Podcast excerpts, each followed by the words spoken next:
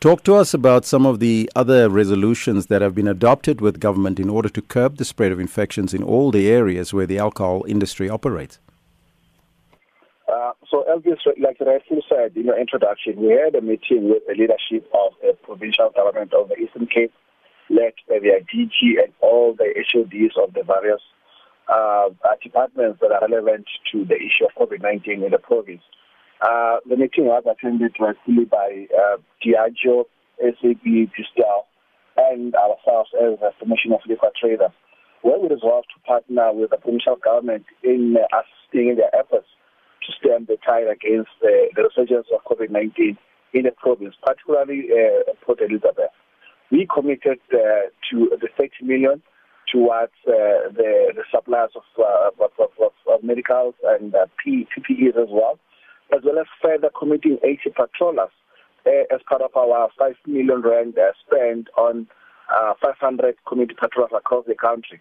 So we felt a need to uh, fast track uh, the deployment of these uh, 80 patrollers in, in, the, in the Eastern Cape, particularly because we are seeing that, you know, if we don't do anything about it as a matter of agency, we'll find ourselves having to play catch up uh, to the spread that we're seeing mm-hmm. in the Nelson Mandela Metro, particularly. What will be the role of these 80 patrollers? So patrollers essentially will assist the community policing forums as well as the police in managing uh, issues around compliance. Also to ensure that we also tackle the issue of uh, drink and drive. Uh, so these patrollers will actually be walking around in these communities that we've identified as hotspots to check compliance essentially and to assist the police in reporting those that are non-compliant.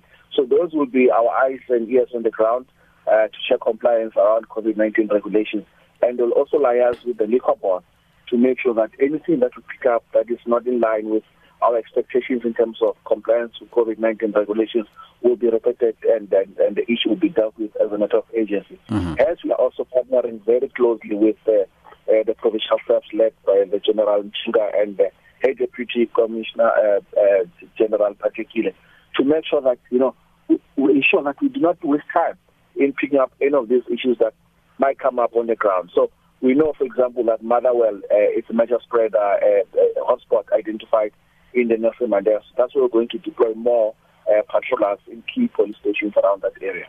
As the um, as the industry, do you support uh, uh, stricter lockdown regulations for hotspot areas, including the prohibition of alcohol sales, in order to save people's lives? Yes, we support you know any initiative by government that is aimed at saving lives hence our participation in this uh, in, in, this uh, intervention that we actually proposed uh, to government. But obviously, we are very wary of you know decisions that are taken without involving the industry, like we've seen in the past, government taking decisions uh, at the expense of the liquor industry. But we do not want to jeopardize any efforts that are aimed at saving lives. But we are also calling for you know a more approach that talks to ensuring that we also preserve livelihoods, which commend the Eastern Cape government because it seems like they are balancing those two. What penalties are there for outlets that uh, deliberately choose not to follow the health guidelines set by government, such as uh, keeping to a 50% capacity when hosting patrons?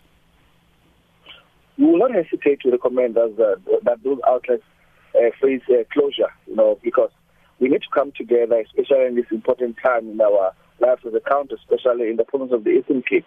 If, no, if, if people are not complying, know, to the regulations. We all need to comply. At the end of the day, we are all citizens of the country before we are business people.